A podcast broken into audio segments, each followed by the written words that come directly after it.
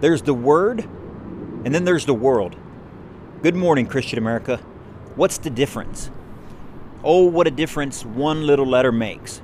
As we get ready to head out into the world today, as we get ready to, to make your mark this week, think about the difference between living for the world and living for the Word. Let's talk about that more as we get right into it. Good morning, Christian America.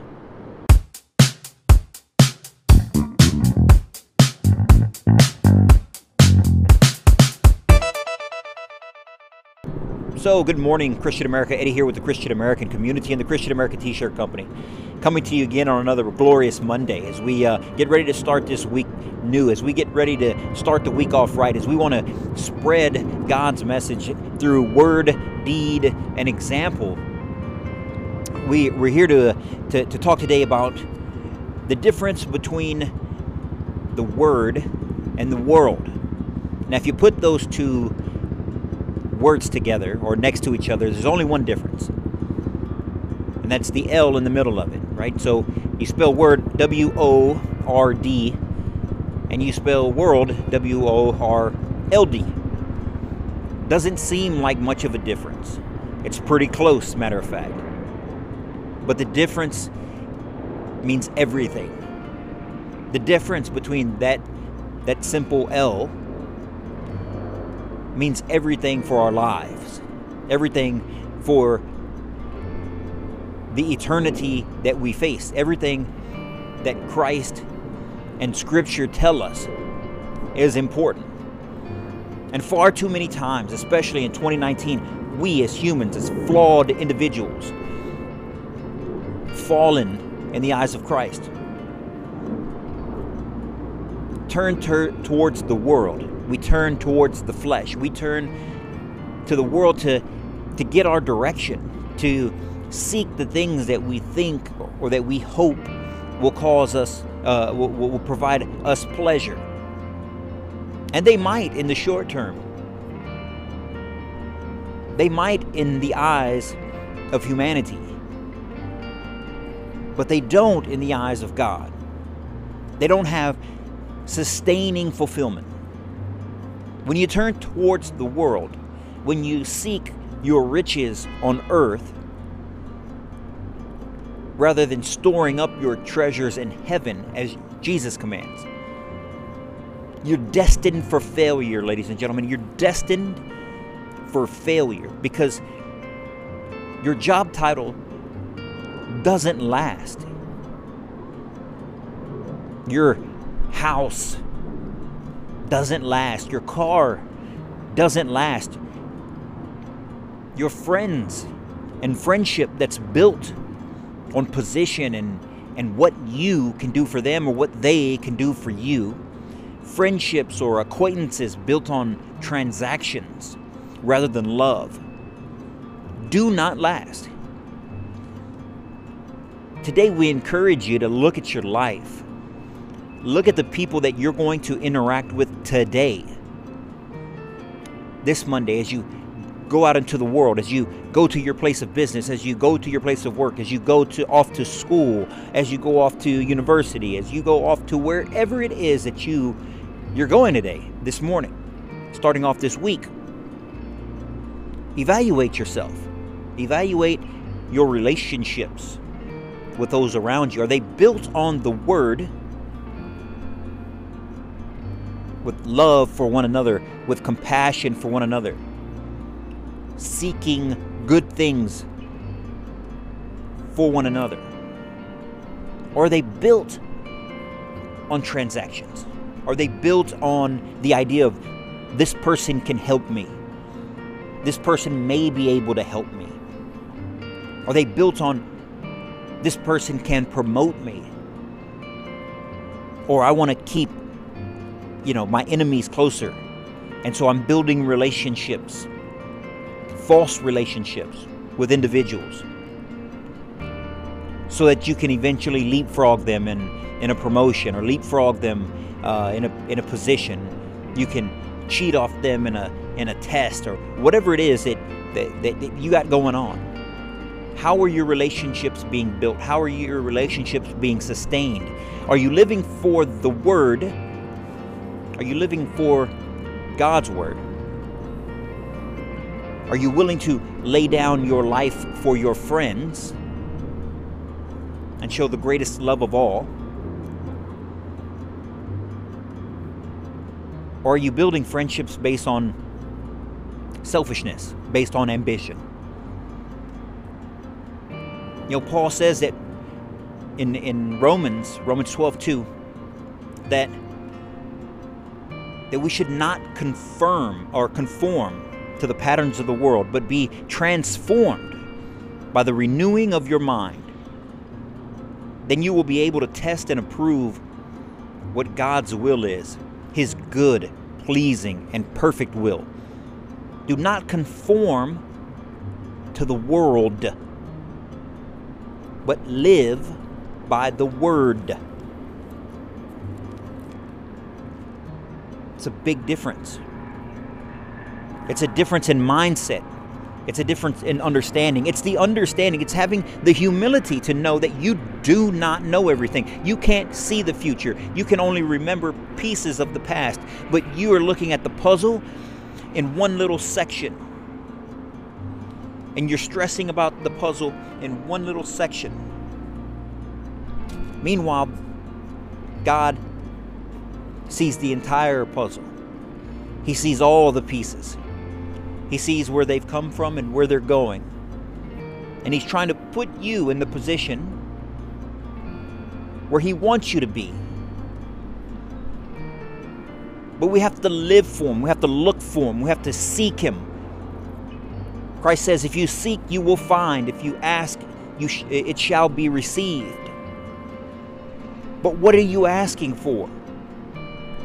Are you asking for things of the world? Or are you asking for things of the Word?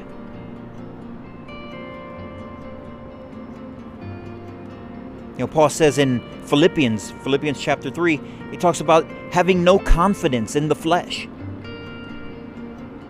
having no confidence in the world.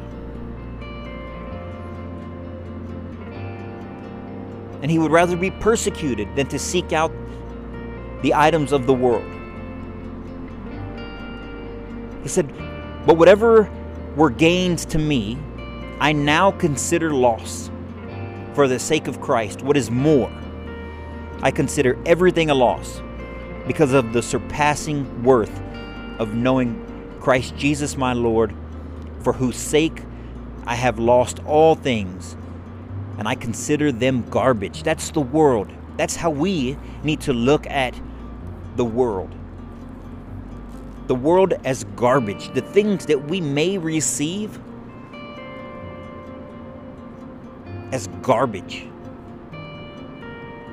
Because if we don't, if, if we place too much confidence, if we place any confidence in things of the word of the world, it's going to turn us away from God. It's going to turn us away from God because then those those items become false idols. We, be, we, we tend to, be, to be consumed by the world, by the temptations, about what I have compared to someone else.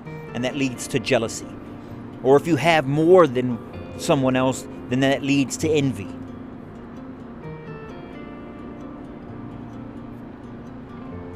How does my family stack up to the next family? What if I don't have a family? What if I'm, you know, 35 or 40 and I'm not married and I don't have kids? What is the world what does that what does the world say about me? Well, the world would tell you that something's wrong. You know, you're not doing something right. The world would tell you all these lies that the devil has implanted in the world to make you believe that something is wrong, that you are not right, that you aren't doing the things that you need to do, that you're not good enough, that you're not smart enough, that you're not well equipped enough to do good things, to have good things, to have nice things, to that's why you're different. The devil would have you believe these lies. And if you're not doing the right things, if you're not living by the word, You could be down a path that isn't good for you. But the key here is to, to know where you're getting direction from. You have to know where you're getting direction from. Are you getting direction from a place of goodness? Are you giving, getting direction from a place of knowledge? Are you getting direction from a place of wisdom? Or are you getting direction from a place of foolishness? Are you getting direction from people who can't see? Are you part of the blind leading the blind?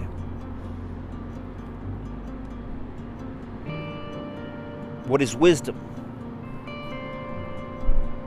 Scripture says, don't be wise in your own eyes, but be wise in the eyes of God.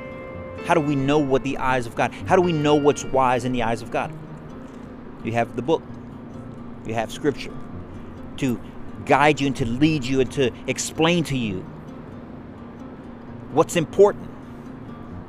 And my friends, the the world and its trappings and its temptations are simply not that important. What's important is what God says is important. And if you seek Him and if you're looking for Him and you're looking for His influence, you see it everywhere.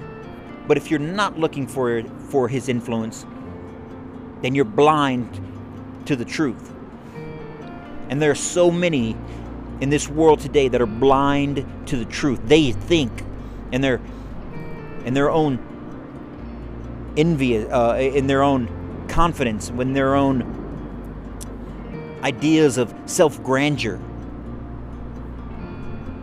in their own arrogance. They believe that they have built whatever it is that they have. You've built a castle, but it's on sand and they can't see it. And the reason they can't see it is because they don't know Christ. And if you don't know Christ, then you are part of the blind being led by the blind. If you don't know Christ and you're giving out information, you don't know what you're talking about. If you don't know Scripture and you're trying to guide people in their lives, in their marriages, in their work,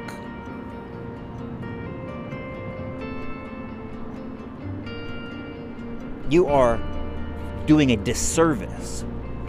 And if somebody comes to you and tries to tell you how to live a better life and how to tell you how to be more prosperous and tell you how to be uh, to live a more meaningful life. And they don't bring up scripture. If they don't talk about god if they don't talk about doing the right things they might talk about doing the right things in their eyes but not in god's eyes. They're trying to be wise in their own eyes and not wise in god's eyes. They're trying to build up treasures here on earth instead of building up treasures on heaven how many people on this earth, how many people living for the world have achieved all the successes of the world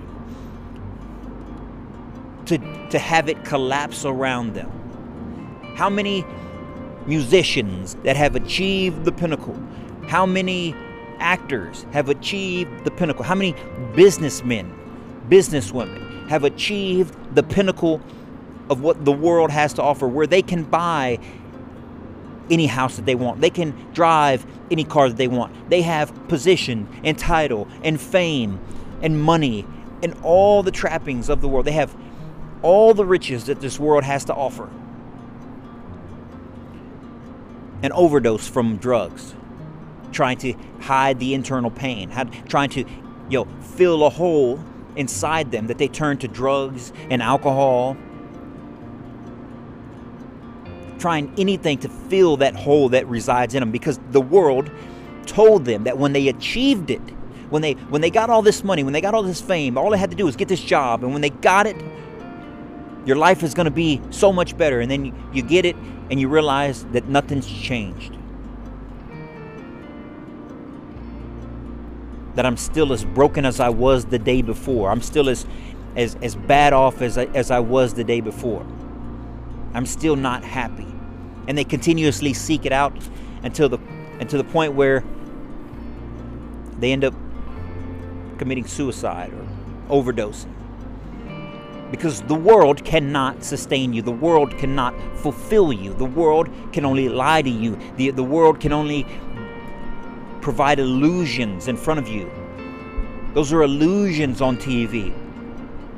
Those are illusions in magazines. Those people don't look that pretty.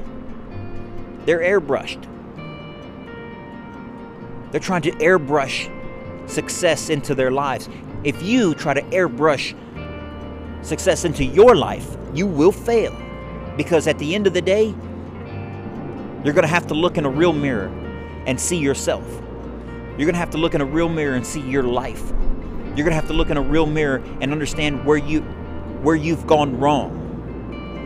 And when we continue to try to do it ourselves, when we continue to look towards the world, when we continue to seek the treasure here on earth, when we continue to be wise in our own eyes because we're educated, because we have degrees, because we have a position, because we've done the job for so long, because we know what we're doing, you're setting yourself up for failure. We are setting ourselves up for failure. We can't live for the world, ladies and gentlemen. We have to live for the Word. We have to seek God's guidance. We have to seek Christ's examples. We have to read what Christ says. We have to follow His direction. We have to follow His life as best we can. Will we fail? Yes. Because we're not Jesus.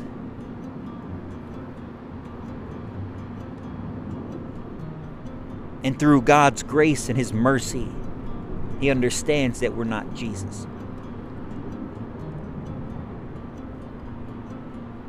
But we all have the ability to read Scripture.